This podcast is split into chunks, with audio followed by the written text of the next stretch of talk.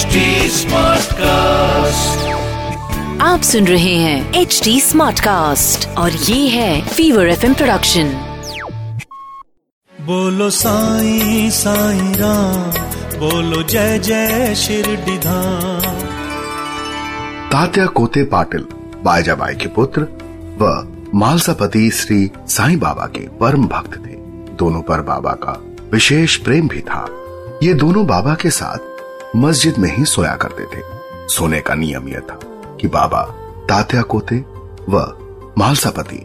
ये तीनों अपने सिरों को पूर्व, पश्चिम व उत्तर दिशा की ओर करते थे और तीनों के पैर बीच में आपस में मिले होते थे।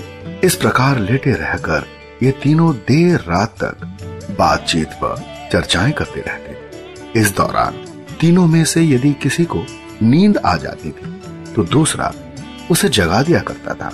जब तात्या कोते खराटे भर रहे होते थे तो बाबा उन्हें ज़ोर ज़ोर से हिलाकर व सिर को ज़ोर से दबाकर जगा दिया करते थे। यदि महालसापति को नींद आ जाती तो बाबा उन्हें अपनी तरफ़ खींचकर, पैरों को धकेल कर पीठ थपथपा दिया करते थे। तात्या कोते ने चौदह वर्ष तक श्री साईं बाबा के साथ मस्जिद में शयन किया। लेकिन जब उनके पिता का निधन हो गया तो वो घर की ज़िम्मेदारी निभाने के लिए अपने घर में ही सोने लगे